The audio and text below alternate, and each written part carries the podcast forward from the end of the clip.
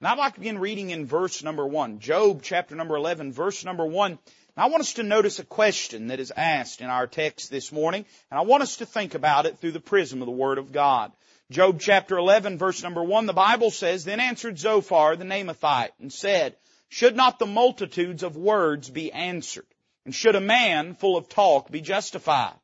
Should thy lies make men hold their peace? And when thou mockest, shall no man make thee ashamed? For thou hast said, My doctrine is pure, and I am clean in thine eyes. But oh, that God would speak, and open his lips against thee, and that he would show thee the secrets of wisdom, that they are double to that which is. Know therefore that God exacteth of thee less than thine iniquity deserveth. Canst thou by searching find out God? Canst thou find out the Almighty unto perfection? It is as high as heaven. What canst thou do? Deeper than hell. What canst thou know? The measure thereof is longer than the earth and broader than the sea. Let's pray together. Father, we love you this morning. Thank you for what you have done heretofore. Lord, in the lives of our church people, in our ministries. Lord, we don't deserve a single ounce of it, but you in your grace and mercy have chosen to bless us and favor us. And Lord, we're just so thankful this morning that we get to be a child of God sitting in church on a Sunday morning worshiping you. Lord, so many places we ought to be. Lord, we ought to be drunk down at the bar. We ought to be laying down in the county jail. We ought to be laying with our neck broke on the side of the road or we ought to be in hell this morning. But by your mercy and grace, you have brought us to this place and we're careful to praise you and thank you for it. Now I pray that you'd speak to hearts and that you glorify your Son in everything that's done today, for He's certainly worthy of the glory. Lord, we love you. Thank you for loving us. We ask all these things in Christ's name. Amen. Now our text that we have read this morning is found in the book of Job. If you know a little bit about the book of Job, you know it centers around the suffering experience of a saint by the name of Job, whose life falls to pieces in a matter of minutes. And he goes from being one of the most wealthy and, and prosperous and powerful and influential men in the entirety of the known world at that time to being a broken, hollow shell of that former individual laying in the middle of an ash pile with his head shaved with sackcloth upon him, grieving and trying to figure out God. And through that process, he has a group of friends that come to help him. And, uh, you know, they're sort of like the government. You know, they show up to help and break everything. And, uh, these friends show up to help. And they want to encourage Job, but the problem is they don't try to encourage him, they try to examine him. They don't try to give him confidence, they instead try to give him criticism. And the next several chapters of the book of Job, 20, 30 chapters of the book of Job are spent with his friends picking apart his trial and trying to understand what's going on in his life. Can I just give you a little piece of, of counsel? Here's what Job said about his friends. He said, miserable comforters are y'all. Can I tell you this? Hey, I promise whoever you're trying to encourage, they're already trying to figure out their problems. They don't need you doing it for them. They're already trying to figure out why everything fell to pieces. They don't need you showing up and trying to do it for them. You know, one of the things you can do is just show up and just say, I, I, I don't understand it. I can't fix it, but I'm here to cry with you and I'm here to let you know I love you and I'm here to do anything that I can do for you. Many a burden has been made heavier by someone Monday, uh, Monday morning quarterbacking a person's problems. Job's friends arise and they do that very thing. They add to his burdens. But one of the questions as I've studied the book of Job that has always arrested me is this thought. When we have these sweeping portions of text that are quotations from men who have a wrong approach and a wrong perspective on Job's troubles, are we only to understand those in the context of that history, or is there in fact wisdom to be found in some of the things that Job's friends say, though they may not be being applied in a wise way in Job's situation, is there wisdom in what they say? I would give this short answer before I move move on to our message today, that as with everything in the Word of God, it's to be taken in the context. Uh, if you don't know your Bible in context, you don't know your Bible at all. So I believe it's appropriate to consider it in the context. By the same token, I think as we read the words of these men, allow the Spirit of God to guide us, we will find some wisdom in some of the things that they say. Now there's basically a few different ideas about Job's problems that his friends have. Uh, one of the ideas that they have is Job just isn't spiritual enough. Uh, he is uh, not a transcendent in his concept of God. Another one has the idea that Job has some hidden sin in his life. Another one has the idea that, well, God just does this and, and you can't expect God to, to do anything but this because that's just the way God acts. And a whole myriad of insufficient answers. But a man in our text by the name of Zophar picks up on a thread that I think is important today. He asks a question in verse number seven that is fascinating to me. He's dealing with Job's problem and, and he's trying to anyways, and Job is trying to understand God. He's trying to figure God out and what God is doing. And Zophar asks this question. He says, Canst thou by searching find out God? Canst thou find out the Almighty unto perfection? Spend a little time thinking about Zophar's question. He does not ask if God can ultimately be known. He does not ask if there's a way to understand God, but he's very descriptive in what he asks. He says, can you by searching find out God? And I began to think about that word searching and what he means by that. At this time in history, in human history, there, as far as we know, is no written down record of God's words to humanity. Moses would later on compile the first five books of the Bible. So when he talks about searching, he's not talking about studying the scripture. And of course at this time, the Spirit of God did not indwell men, though they were believers. That didn't happen until the New Testament. So he's not talking about leaning upon the Holy Spirit and his understanding. And the form of worship that existed at this time was very rudimentary. So he's not talking about looking in the Old Testament form of worship when he talks about searching. So what then does Zophar mean?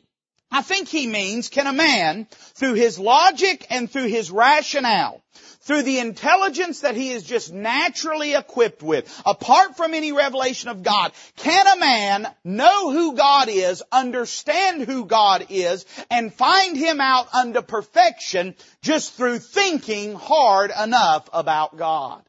Now you say, preacher, well that's interesting. I appreciate the little Sunday school lesson, but what does that have to do to, with our lives today? Well, I would say this. We have a world today that is still bought into this misnomer that God through intellect and intuition can be found out and understood. Can I give you the modern word for it? It is the word philosophy. Philosophy. And the question that Zophar is asking is very simple. Can a man through philosophical means can he just think hard enough, deduce hard enough, and somehow he'll understand who God is? I'm going to go ahead and give you the answer this morning. The answer is no. God cannot be found out merely through human intellect. And I thought about the situation we're in in the world today. You know, the devil has always put false, false choices in front of people. He has always tried to say you either go with God and you'll have misery and heartache and suffering and trouble, or you can go my direction, you'll have nothing but good times and pleasure. You know that's never been true.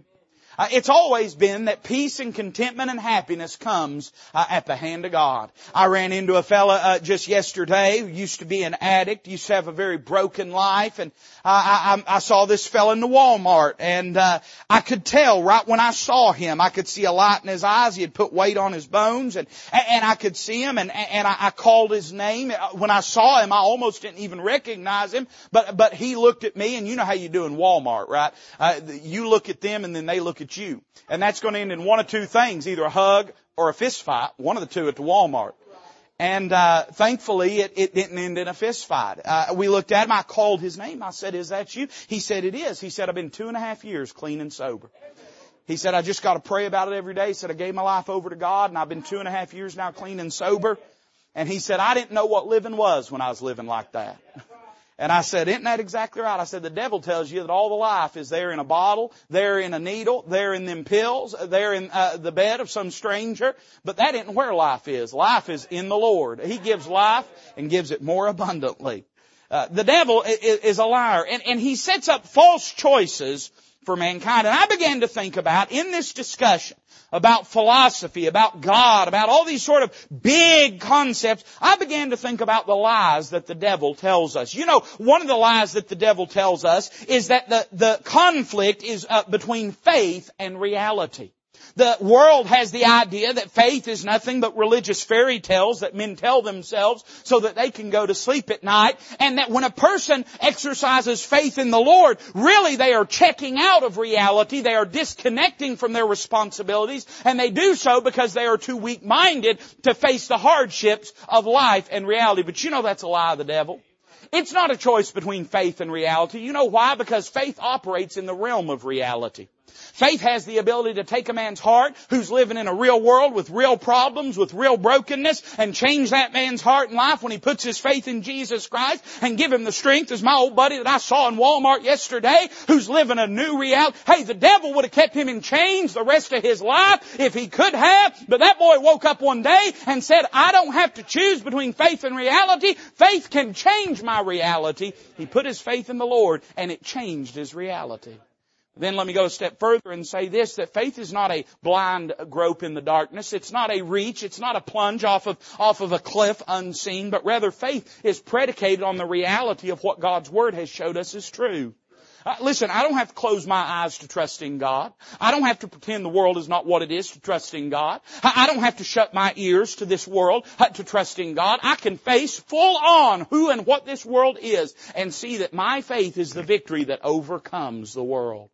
So uh, they'll say, well, if you if you put your faith in the Lord, you're just a religious fanatic. You're you're delusional. You're living in a in a false reality. But that's not true. Faith and reality are really not at conflict with each other. And then here's a second thing the devil will say. He'll say it's faith versus education. That faith is for those that are small-minded. That, that faith is just the drug that those that are too ignorant and too uneducated uh, to wean themselves off of, that they placate themselves on. Uh, that when a person gets educated, they're going to give up their faith. You know, I found an interesting thing. I remember years ago, I went and sat in a friend's philosophy class eh, on the collegiate level. I don't know why I did that. I guess it was better than getting a root canal. But for whatever reason, and I, and now I'm not sure that's true. I sat in a friend's philosophy class and I listened to this uh, first year freshman intro to philosophy professor get up and go through his spiel. And you know what it was all entirely and completely focused on? Was trying to diseducate and uneducate the children regarding the faith that their parents had tried to instill in them. Let me tell you something. The modern collegiate industrial complex goes to great lengths to try to eradicate faith from young people. It's not that there's a level playing field and you just, the smarter you get, the more you realize that, that you don't need God. No, my friend, the smarter you get, the more you realize you do need God. The Bible tells us Solomon was the wisest man to ever live. And the wiser he got, the more he realized he needed God. So it's not a question of faith versus education. I'm glad you don't have to be educated to get born again. I would have never got in. But it's not really a conflict between faith and education. And then here's what the devil says. Well, really what it is, it's faith versus science. We hear that all the time today. Uh, we, we were told for years that a certain uh, crowd was the party of science until the science didn't say what they wanted it to say. And then all of a sudden they trademarked science and then uh, listed it with a patent and decided they owned it and changed it and warped it and corrupted and perverted it to make it say anything that they wanted it to say. And we're told today, y'all got quiet. You alright? Oh, some of y'all just don't know what I'm talking about. That's what it is, right? No, we live in a day where uh, science is being used as a political weapon, not the general, uh, truthful pursuit of what is true and real. Hey, you know what the old time scientists? You say, who are you talking about? Well, I'm talking about people like uh, like Isaac Newton. You know what they called science? They called it the, the study of the signature of God, the study of the signature of the Creator. Uh, there is what the Bible calls a science falsely so called.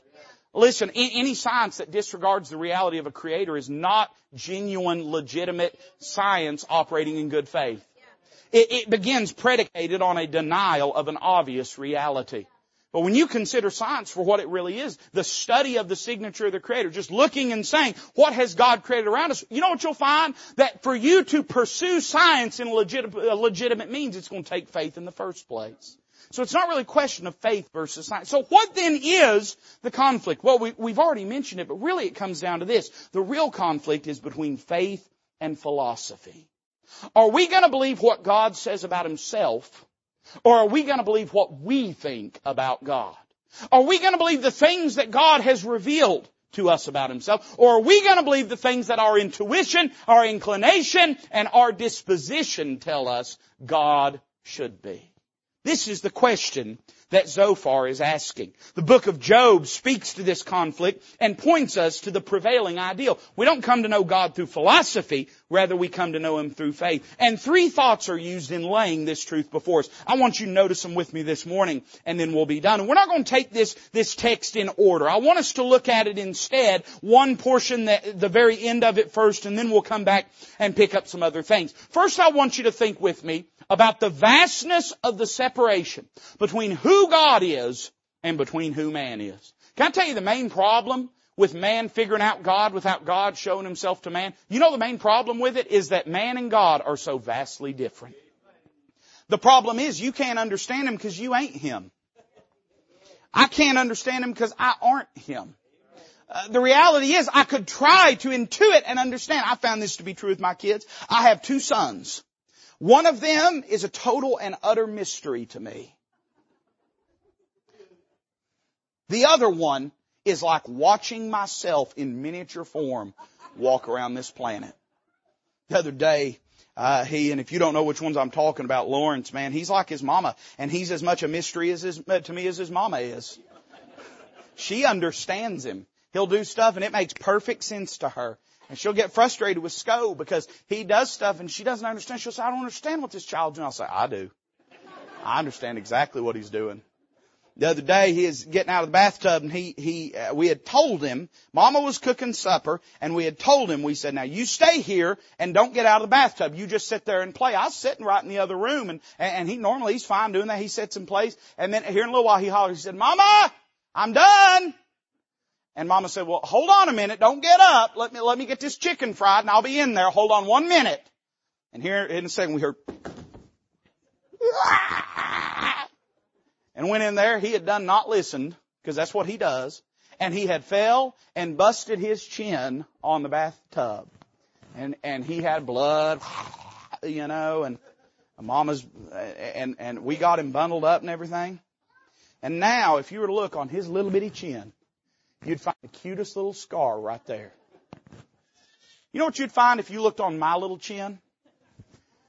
Right up under there, you'd find where a little boy about Schofield's age fell down the torpedo steps of the torpedo slide at his school when he was about his age and split his chin wide open. And now we have matching scars. I can understand him because I understand him. We're like each other. You know the biggest problem with you just trying to intuit your way to who God is? And hey, I ain't just talking about lost people today. I'm talking about saved people today. Your, the problem with you thinking God is made in your image is it's not true. He's not made in your image. You're made in His image and then that image has been marred by sin. You can't intuit your way to who God is. You don't have the intuition. Your intuition is going in the wrong direction from who and what God is. And so the vastness of the separation. Now think about a couple thoughts with me. Number one, think about the proposition of searching for God. Verse number seven. Think about the question he asked, and it basically could be summarized in two thoughts. The first is this, can he be correctly discovered? He says, canst thou by searching find out God? As we've already said, it's an impossibility because we don't have the tools in our heart and in our mind. We don't empathize, we don't relate. Hey, even when, if for salvation to be procured, it wasn't that man was made like God, it was that God robed himself in the flesh of man and walked amongst us so he might be touched with the feelings of our infirmities. Mankind, if he had been trying to get to God, could have never got to God. You know why? Because we couldn't correctly find him out.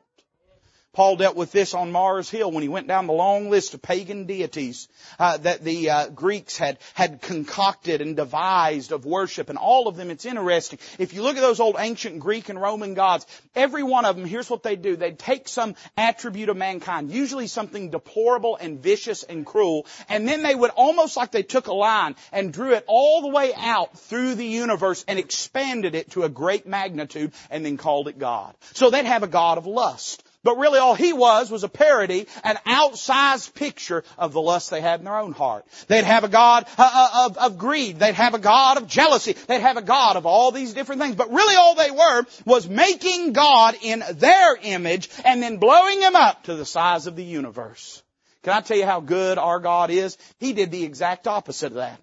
He took a God that is perfect immaculate, impeccable, omniscient, omnipresent, and, and, and absolutely eternal. And then he condensed himself to the span of a virgin's womb and walked amongst mankind. Instead of taking what man was and blowing him up, he took what God was and shrunk him down so that mankind could see who, what God is.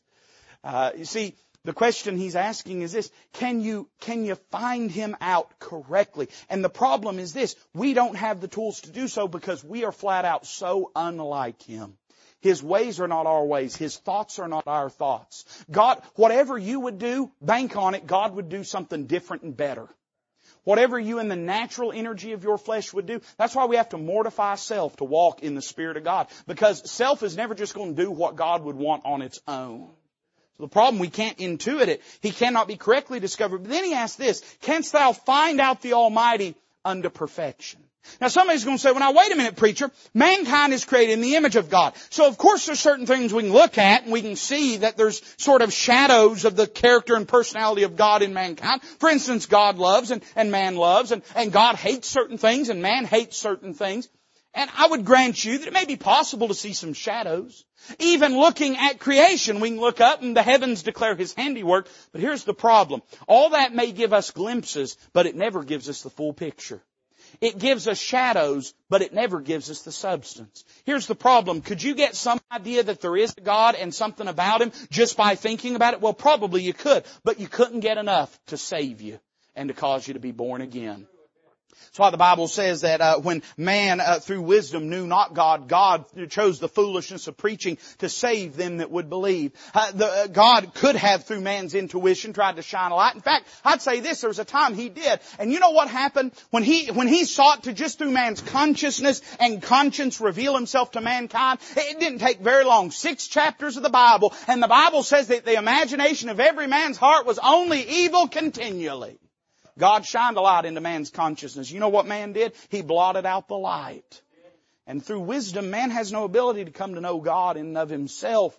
And that's why God's chosen the foolishness of preaching. You say, preacher, I can think about it and get some ideas about who God is. Well, maybe some ideas, but here's the problem. You cannot thoroughly discover who He is.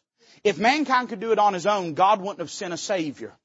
If mankind could do it on his own, God wouldn't have revealed himself in the person of Christ. So we see the proposition here. But then notice the problem with searching for God. Look at verse number 8. You say, preacher, why, why is it a problem? Why can I not do that? Why do I have to read the Bible to know who God is? Why do I, why do I have to listen to preaching to know who God is? Why, why do I have to listen to the Spirit of God? Well, here's why. Look at verse 8. He says this, it is as high as heaven. What canst thou do? Deeper than hell. What canst thou know? The measure thereof is longer than the earth and broader than the sea. There's three things that he deals with here, and I want you to notice them in course. Number one, here's the problem with searching for God. Here's the problem through man's intelligence, man's intuition, through what we would call philosophy in pursuing after God, is he is higher than man's virtue. Notice how he says it. It, what is it? Well, knowing God unto perfection. It is as high as heaven. What does he mean by that? Well, when we talk about something being high, metaphorically, we're talking about something being morally superior, something being of a greater plane, something, here's the big $10 word we'd use, something being transcendent. He's saying, here's the problem. God is higher than we can transcend to. And then he asks this question, what canst thou do? Here in a moment he's going to ask what you know, but at first he says, what canst thou do? You know the problem with a man trying to work his way to heaven is, uh, one, he can't find heaven. Two, even if he could, he couldn't get there by trying to work his way there. Uh, here's the problem. You say, now preacher, I'm going to turn over a new leaf. I'm going to start living better and I'm going to be a good person. That's great, man. That's wonderful. I'm proud for you. What you going to do about them old sins? Let's try that with the bank. I, I have decided today that I am no longer going to go into debt. From this moment forward, I declare myself to be debt free. I won't spend another penny. I won't put it on a credit card. I, I won't borrow it from the bank. I am debt free. Now forget about all them old debts. Let's see how that works. Yeah, yeah, Visa's gonna be calling you. Mortgage place is going to be calling you and they're going to say, hey listen, I'm, I'm glad you have, I'm glad you've been converted to Dave Ramsey, but you're going to have to pay your bills, friend. You got debt that you need to deal with. Well, it's no different with a person's sin debt. They say, well, I'm going to turn over a new leaf. I'm going to be a new person. Well, the problem is, what are you going to be with them old debts? What are you going to do with that old sin debt? Here's the problem. Even if you could do that, you still can't attain to the righteousness of God. The problem is mankind is morally broken, fatally flawed. There is no hope. There is no help in and of himself. It is himself that is the problem in the first place. It is the brokenness and depravity of man's condition that man's seeking to rectify through self-righteousness. Stop and think about how nonsensical that is. A man that's broken and sinful and rotten and stained and tainted and corrupt decides he's going to fix that by no longer being those things. A sick person might as well decide they're going to fix their sickness by deciding to be healthy. But the reality is you can't fix your own brokenness in and of yourself. Somebody's going to have to wash your sins clean away. So he's higher than man's virtue. But then notice this. He says this, deeper than hell. What canst thou know? I would say number two, he is deeper than man's experience. Experience, delusionally enough in our world, has a certain premium placed upon it. We think of there being value in a person having experience in life. I find this to be true. Only those without experience laud experience. Most of the time, people that have experience would a lot rather learn it from somebody else's experience than from their own experience. But we live in a world today that for a person to be seasoned and a man of the world and have experienced all these things, be very cosmopolitan is a very noble thing, very, very diverse in their perspective and worldview and knowing and taking in, sweeping in all these different ideals and all these different things. And, and that's a very, don't you, diversity is our strength. Don't you know that? We're, we're living in a world today where it's the greatest attribute that a person can have. You know the problem is? You can't by experience know who God is because you can't get to Him and live the life of God yourself in the first place. No man has ever, apart from God, been able to discern who God is in and of himself. There's no life experience that's going to make you able to know who God is. He doesn't dwell in the experiences of man. He dwells in the spheres of glory, and only by Him showing Himself to mankind can He be known. He's deeper than man's experience. You can go through this world and experience everything. Hey, listen, you can cr- travel across the world. Hey, go see far-flung villages. Go eat bugs with savages. You do anything you want to do, but it's not going to show you who God is. He's deeper than man's experiences. But then notice this. Look at the next phrase, verse 9. The measure thereof is longer than the earth and broader than the sea. He's broader than man's comprehension. You don't have it. I don't have it in me to understand fully who He is. Our, our brain is not big enough. Our, our, our awareness is not strong enough. Our consciousness is not robust enough. In and of ourselves, if God poured every bit of who He is on an unregenerate mind, it'd break. He's bigger than what we can comprehend. Your imagination would never reach as far. You can't imagine the kind of mercy that He has. You can't imagine the kind of love that He has. You can't imagine the kind of holiness that He has. It's longer than you can get to. It's broader than you can wrap your arms around. I must hasten. Notice here the vastness of the separation. But then let's go back to what he first says. Verse 2.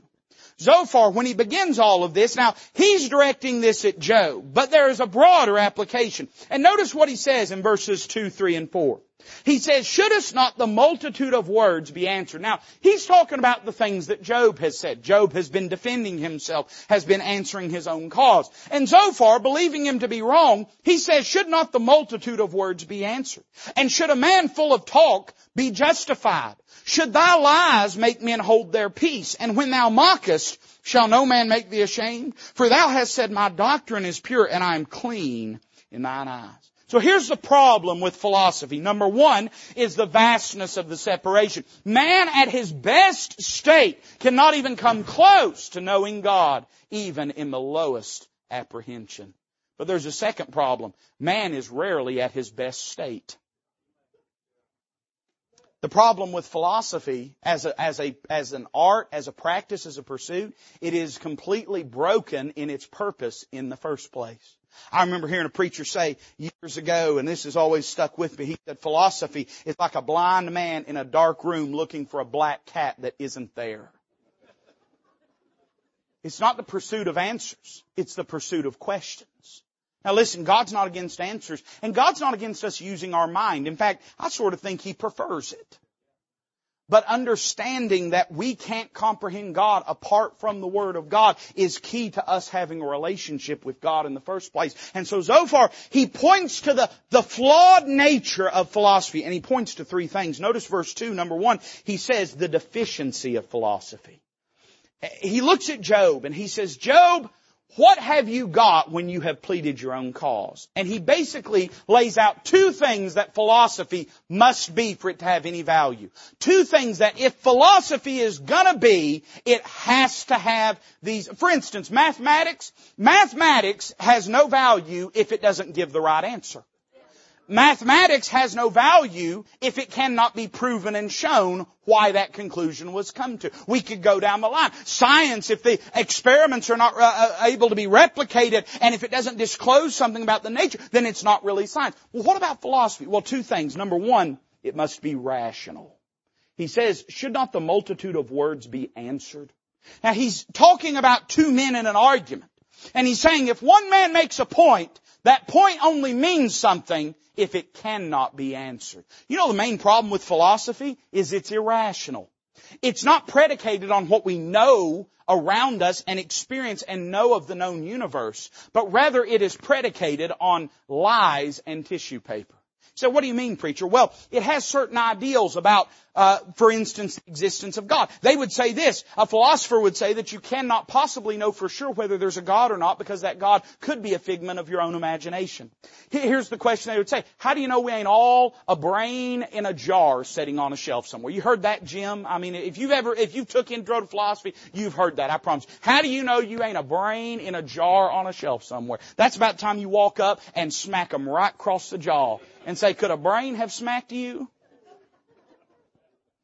But really, and I don't want to get too deep in the weeds here, it is a flawed argument for two reasons. One, because that assumes that the human mind would do things that would be disconsonant with its own perspective in the first place.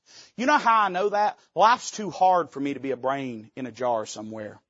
If I was a brain in a jar somewhere, I'd have the nicest jar on the shelf my life would have no problems whatsoever. I'd have no inner crises. I'd never experience anything that was difficult to compute. I'd never have problems that confuse me and bewilder me. All of those things, uh, because they would subscribe to the theory of evolution and the idea that people are only getting stronger and better and tougher and smarter and all these different things would have eradicated and flushed out any of those uh, computational errors in the first place.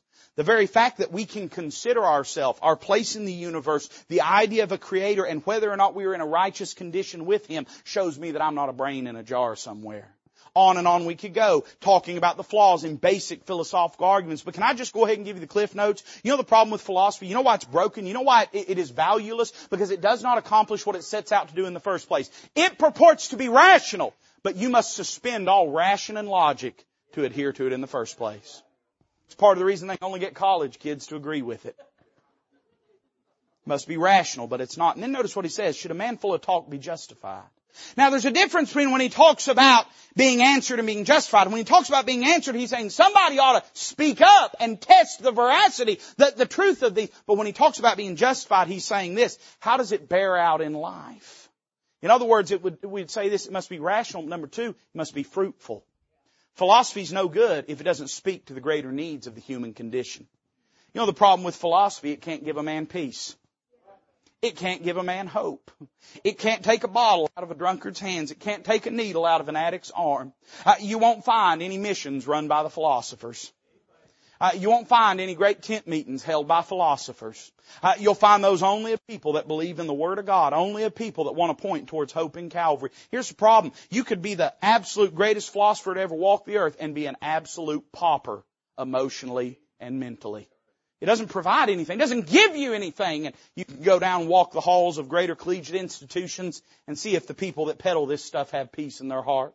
See if they go home at night. See how they weather their storms. The problem is it doesn't bear out. It's not justified. So he talks about the deficiency of philosophy. Number two, he talks about the design of it. So here's a rational question. We're going to be rational people, right? Let's be rational for a moment. Here's a rational question. If philosophy doesn't do what it's supposed to do, why do people do philosophy in the first place? What's the point in it? Other than grifting young people out of tuition money, what's the purpose of it? Why do they do it? Well, here's what philosophy is really designed to do. It's really not designed to understand who God is. You know why? Because God wrote a book. You'd think if a man really wanted to know whether there was a God or not, he might read his book. You'd think if a person really wanted to know whether there's a God or not, he might talk to the, I don't know, millions of people that know that they've personally met him by faith. So it's not really designed for that. So what is it designed for? Well, verse number three tells us. He says this, should thy lies make men hold their peace? And when thou mockest, shall no man make thee ashamed. Here's the two purposes of philosophy. Number one is to silence its critics. The whole design of it is to make you feel stupid for not believing in it, so you won't criticize it. It's one of the things I learned sitting in that classroom that day is uh, most of these kids were smarter than the professor that was teaching the class, but they had been bullied into believing that what they were raised to believe was foolishness in the first place. And the whole purpose of it is to basically barrage people with words, to beat them with words so that they never have to be challenged in the first place. It's a funny thing. This world ain't so hot on the idea of debate anymore. Have you noticed that? Ain't so interested in the idea of sitting and standing toe to toe and talking and arguing thoughts and perspectives out. We live in a day of censorship. We live in a day where anything's tolerated but intolerance, which is always defined by the intolerant people that are peddling tolerance. We live in a day where if you have a disparate viewpoint, then you are a criminal, you are a terrorist, and you are a treasonous individual. Why is that? Because it keeps people from asking uncomfortable questions. Philosophy at a fundamental level is meant to do this in human interactions. Don't you question me, you dumb hillbilly, because you don't believe what I believe. It's to silence its critics. Number two is to silence the conscience. He says, when thou mockest, shall no man make thee ashamed. You know, the real reason they don't want their perspectives tested is not because they're afraid of what you're going to think, it's because they're afraid of what they're going to think. They don't want to have to ask uncomfortable questions. You know, the most troubling question you can ask somebody is this. Do you have peace when you pillow your head at night? Do you know that if you died, you'd wake up in heaven? It's a question that chills the unregenerate bones of a man. Because at the end of the day, he knows, I don't. I have no answers. I have no foundation. And so something, the devil had to have something to give men that could silence them. And here's what it basically is. It's the applause and agreement of the status quo. They say, well, everybody else believes this way, so it must be true. Has it ever dawned on you that everybody else is dumb? I mean, I don't know if you know this, but we live in a dumb world. We're rife with stupid people. Everywhere you look, people are imbeciles. You want to cast your lot in with that? I think I'd rather know who God is and what He says and settle my soul on His promises. So we see the design of philosophy, but notice the danger of it, verse 4. He says this, For thou hast said, My doctrine is pure, and I am clean in thine eyes. There's two big dangers with philosophy as a system of understanding who God is. Number one, it deceives the human heart. Zophar looks at Job and he says, You've said your doctrine is pure. But what does that mean? We live in a world today that has resoundingly declared itself morally righteous. Doesn't matter how things change from day to day. Doesn't matter the fact that the people that are lionized and, and have statues made out of them uh, today will become bigots tomorrow for the things that they say and believe. All that matters is that man has declared my doctrine is pure. Only problem is, I don't know who told you that you get to decide what doctrine and what pure is. See, here's the fundamental problem with philosophy. It's not designed to unveil and disclose truth. Rather, it's designed to placate the human heart. It's not brave enough and bold enough to look in the face of reality. And then they'll turn around and tell you, because you put your faith in the Word of God, that you're the one with your head in the sand. They're the ones that are brains in a jar on a shelf. They're too cowardly to be willing to face the reality that's around them. So they have to create fairy tales and fantasies of their own creation and making that have no root and no grounding in reality. Let me tell you something. If you're going to tell me that this book is a sham, you're going to have to say something about the millions of people that know it has changed their life. I, couldn't point you to millions of people that say, oh, I was, I was a broke down, messed up addict. I mean, I was laying in a cutter on the street and then glory to God, philosophy spoke to my soul and I got up and became a rational human being. Now, I know a lot of them that would say, well, I was, I was raised in that old hypocritical church and then I went to college and got enlightened by my ponytail professor and now all of a sudden I am super rational and I've been through three marriages and my kids are messed up and I, I don't know whether I'm going this way or that way, but thank God I'm rational.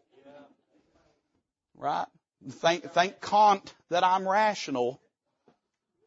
No, listen, you're going to have to tell me something about these people. You're going to have to tell me something about these people that's broke down, messed up in pieces, and, and, and God got them and put them back together. I ain't seen philosophy do that. Now here's what philosophy does. It deceives the human heart. It makes you think just because you say it ferociously enough that it means your doctrine is pure. That's not, hey listen, that's not pure, that's propaganda. You're propagandizing yourself to believe that you're right. Job said, my doctrine is pure. Well, if it's pure, why do you have to defend it in the first place? But then notice the next thing he says. For thou hast said, my doctrine is pure and I am clean in thine eyes. That's an interesting phrase. I don't know about you. I would think it would be up to the person you're talking to to decide whether you're clean in their eyes. But here's what philosophy seeks to do. It seeks to look and say, I don't really care how you feel about it. All I care is how I feel about it. And I have decided that you are okay with me. I have decided that you agree with me. I have decided that, and, and by the way, we see this living in the modern world. Uh, I have decided that everyone agrees with me, and if you disagree with me, it must be because you're in the minority and you're a bigoted, hateful individual. You are an intolerant, treacherous, lecherous individual, and uh, on, because you disagree with me, because I've decided I'm clean in your eyes. Here's the problem. It dulls the human heart. If you have already decided that not only are you right in your own eyes, but you're right in everybody else's eyes, how are you ever going to be corrected in anything in your life? Now somebody might come along and say, well, you're not clean in my eyes. You're going to look at them and say, well, you're just ignorant, don't understand. You're not as enlightened as me. You've not been clued in yet that I am clean in your eyes. The whole design of it is to silence the conscience, to dull the human heart. It is a tool of Satan. And by the way, this is not to suggest that there has never been any pursuit of, of Christian intellectual thought that has been valid. You under, I'm talking about philosophy as a, as a pseudo-pagan cultural religious institution today. And that entity, the problem with it, it's not designed to give you answers, it's designed to shut up your questions. To keep you from asking yourself uncomfortable truths. Now somebody's gonna say, well now preacher, you've got us all discouraged this morning. The world's broken, we can't figure out who God is, everybody's wicked and everybody's stupid. What are we gonna do now? Well, we'll close on that thought. No, we won't. Because Zophar gives us a good answer. So now wait a minute, preacher. If God can't be fully and rightly understood just through looking around at creation, eh, we can't look outwardly and understand Him, and we can't look inwardly and understand Him. We can't reach up through our own moral righteousness and get Him, and we can't reach down into the well of our experience and understand Him. Preacher, how is a man ever going to understand God?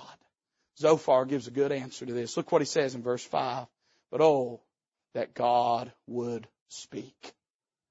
You know how mankind comes to know God? God who at sundry times. So the book of Hebrews says, God who at sundry times and in divers manners hath spoken unto us by the prophets has in these last days spoken unto us by his son whom he hath sent from heaven. I'll tell you how mankind knows God. God has spoken. He's spoken through the precious word of God and he's spoken through the incarnate Son of God, who is the Word incarnate. They're one and the same in nature. Uh, they may not be one and the same in corporeal existence, meaning that Jesus wasn't just a book walking around, uh, and that uh, you know uh, up in heaven there's not a book seated at the right hand of God. He is an individual. He is God. He is God in the flesh. But meaning that they were never disconstant. They always agreed. They're harmonious in nature in every way, shape, fashion, and form. You say, preacher, how could a man go, know God? Not through philosophy, not through intuition, but rather through revelation. He's spoken to us. And that tells me this. You want to know God? You're going to find Him in this book. Notice what He says here. Oh, that God would speak. Wonder what He'd say if He spoke. What could we expect God to say? Now this is at a time when the Word of God has not been written down. But Zophar he says, I would imagine there would be three things that God would say to us. Notice the first thing. When the voice of God speaks in a man's heart, he speaks guilt to him. Verse number five, oh that God would speak and open his lips against thee. This is the reason mankind does not want to go to the Word of God to learn about God in the first place. Because the first thing that God says when mankind comes to the Word of God is all have sinned and come short of the glory of God. There's none righteous, no not one. Hey, they're all together evil. They're all together wicked. Their mouth is an open sepulchre. Uh, what you'll find when you go to the Word of God is that the whole world has been declared guilty before God, that every mouth may be stopped. And mankind in his pride stops at that point. Most lost people's interaction, or at least their perspective of the Word of God, is that is a book of condemnation to tell them how wicked and awful and what sinners they are. They are half right. They are.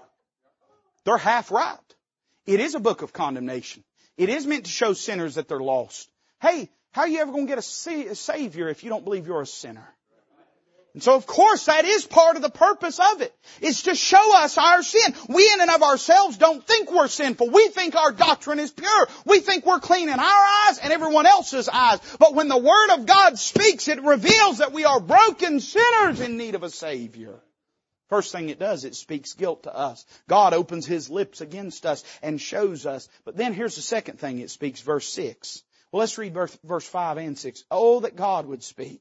Well, what would he say? He'd open his lips against thee. Number two, he would show thee the secrets of wisdom, that they are double to that which is. Notice what he says here. He says, whatever you think he is, he's double. You think he's wise? He's more wise than you think he is. You think he's holy? He's more holy than you think he is. You think he's righteous? He's more righteous than you think. You think he's loving? He's more loving than you think he is. You think he's wrathful towards unrighteousness? He's more wrathful than you think he is. In other words, here's the problem. Man at the very length and extent of his imagination can't even, here's how the New Testament says it, the half has not been told. that, that didn't start in the New Testament. All the way back in the book of Job, the Holy Ghost said, if you knew the truth of it, you'd find out that God's more than double what you could ever imagine Him to be. Number one, He speaks guilt to us. Number two, He speaks glory to us. Here's what the Word of God is meant to do. It's meant to show us how, how low we are and how high He is. How broken we are and how blessed He is. How, how, how sinful we are and how immaculate He is. I'll tell you this, when a sinner gets in the Word of God, and by the way, this don't end when you get born again. The more you read this book, hey, you're going to find out. You know, sometimes I, I don't know if I'm going to say this right. I like to get stuff for free. It's one of my favorite things to do. And there's nothing tickles me more than to go through a drive-through and open my bag and find that they put something extra in there. Now I know you're real spiritual and you pull around and you pay them for it. God bless you. Pay them for mine too because I'm not pulling around. All is fair. All right. They had their chance to get my order right. They have sure enough left things out enough. If they accidentally leave something in, I'm just going to count that the justice of God. All right. But I love it, man. I love, I, open, I didn't order this apple pie. I don't even like apple pies, but I'm tickled to have this apple pie feel like you got something, you know? You know, salvation is like that for the believer every day of their life that they dig into the Word of God. I mean, you knew, when you got saved, you knew you was getting forgiven and, and you knew you was going to get a, a Savior and, and you knew you was going to go to heaven. But you didn't know all of a sudden you would be a justified child of God, thrice sanctified by the Holy Ghost, seated in heavenly places with Christ Jesus. You didn't know you had a comforter, a companion to walk with you every step of the way, to lead you, to guide you, to exhort you, to correct you, and to encourage you when you needed it. You didn't know you was getting all that. And on and on it goes through the Word of God. We just, we just keep, eh, man, we keep opening the bag and there's just more apple pies. Here's an apple pie, there's an apple pie, there's an apple. Pie. Everywhere you look, apple pies of the glory of God. He, I'll tell you what he does when he speaks, he speaks glory. But then notice the last thing and I'm done. Now stop and think about this. When we get up to this point, that's all good, but it ain't helped us. When the Word of God speaks, it looks at a sinner and says, you're so bad. And then it points to God and says, He's so good. It says, you're so broken and He's so blessed. That's good, I guess. That's, I guess, but you know, maybe we'd rather not even know that in the first place. After all, that's really what philosophy is about, is it's about keeping you from getting this far. But that's because it's not willing to go the next step. It speaks guilt to us and it speaks glory to us. But I like this next phrase. Know what he says. He would show thee the secrets of wisdom that they are double to that which is. Know therefore that God exacteth of thee less than thine iniquity deserveth. Here's what he does. He speaks guilt to us. and He speaks glory to us. Oh, preacher, I wish I have that glory. I wish I wasn't so guilty. Well, here's what He does. He speaks grace to us.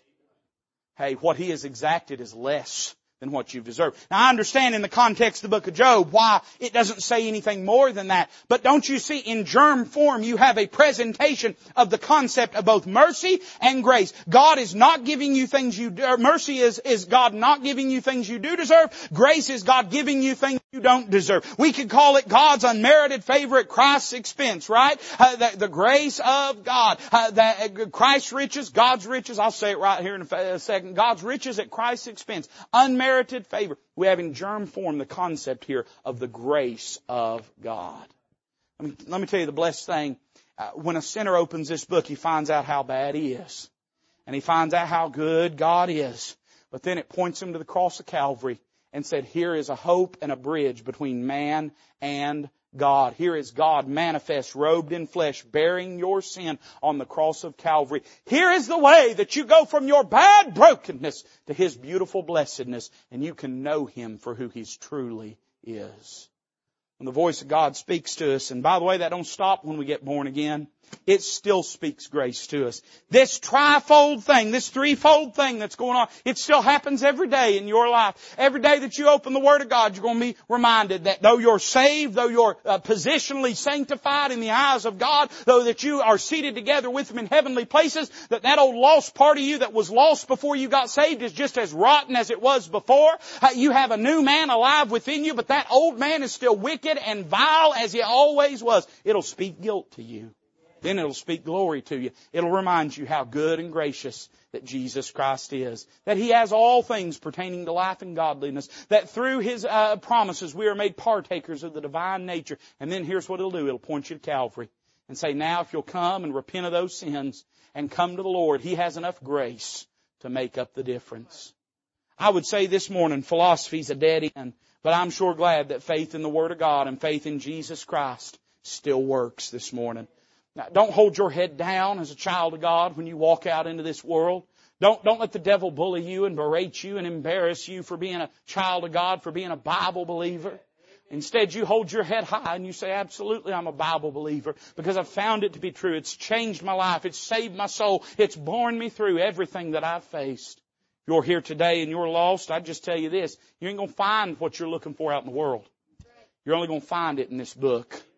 And if you here as a saved child of God have something in your life that you'd say, preacher, I know it ought not be there, then why don't you let the Word of God that has already spoken guilt to you, that has already spoken glory to you, why don't you let it speak grace to you this morning? And why don't you come and get that thing right with the Lord? Let's bow together this morning as a musician comes to play. The altar's open. I invite you to come. I want to ask you to come for a couple reasons. One, if you are a saved person, but you have a loved one that is in the bondage of, of philosophy, of the pursuit of, of peace and happiness through human rationale. These would be people like atheists and agnostics, people that would say, well, I just don't know if I can believe in it. Won't you come down and pray for them? They ain't gonna find what they need in the world's broken systems, in the rudiments of the world, through, through wisdom which has already failed mankind. They're gonna find it through the preaching of the cross. They're going to find it through the Word of God. Won't you find a place down here? Call their name out to the throne of grace. Say, now Lord, let your Holy Spirit continue to work in their heart and mind. Maybe there's somebody here that, that say, preacher, now if I'm being honest, I'd have to admit that's me. I've been trying to do it through my own strength, through my own intellect, but I see this morning that I'm going to have to get born again to be a child of God. God dealt with my heart. I believe I'm lost. I don't want to be. Please pray for me. Slip your hand up. I'll pray for you. I won't embarrass you. Won't call your name or come to you or do anything that would embarrass you. I just pray for you.